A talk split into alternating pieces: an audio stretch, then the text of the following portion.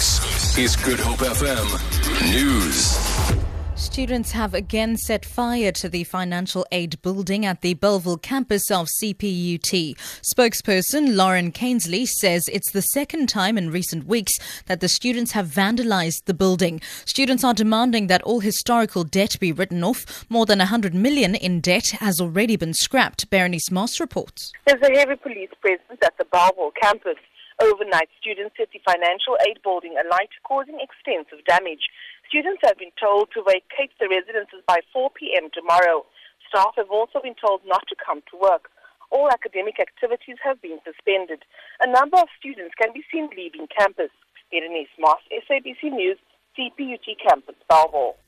Senior citizens from Cape Town say they'll be marching to Parliament today to hand over a memorandum of grievances to authorities.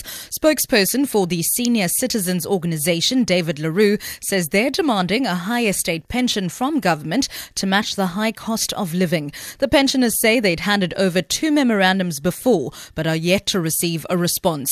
The older person's grant is paid to people aged 60 or older and is currently 1,420 Rand a month. People who who are older than 75 get an additional 20 Rand.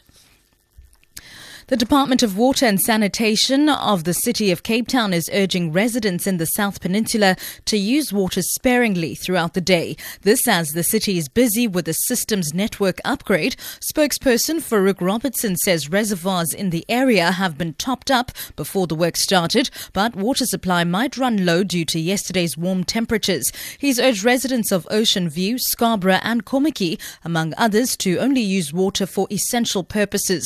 Robertson stressed that this is not linked to the current national crisis, but merely part of the city's upgrade to water supply in the area. The situation is expected to normalize within a day. French fighter jets have conducted new airstrikes in Syria, targeting a command center and a recruitment center for jihadists in the Islamic State stronghold of Raqqa. The strike conducted overnight follows Friday's terrorist attacks in Paris, in which 129 people were killed and more than 352 wounded. Ten fighter jets, which were launched from the United Arab Emirates and Jordan, took part in the attack. French President Francois Hollande announced last night that he will hand a bill to Parliament tomorrow to extend the state of emergency in France that was declared following the attacks. He said France was committed to destroying the Islamic, Sta- Islamic State. Islamic State grouping, which had claimed responsibility for the Paris attacks. And finally, the Oxford Dictionaries has chosen the emoji depicting the face with tears of joy as the word of the year. It cited an explosion in the emo- emoji culture over the last year as one of the reasons the emoji was selected. Other words that made the shortlist are ad blocker, dark web, lumbersexual, on fleek, and refugee. For Good Hope FM News, I'm Sibs Matiela.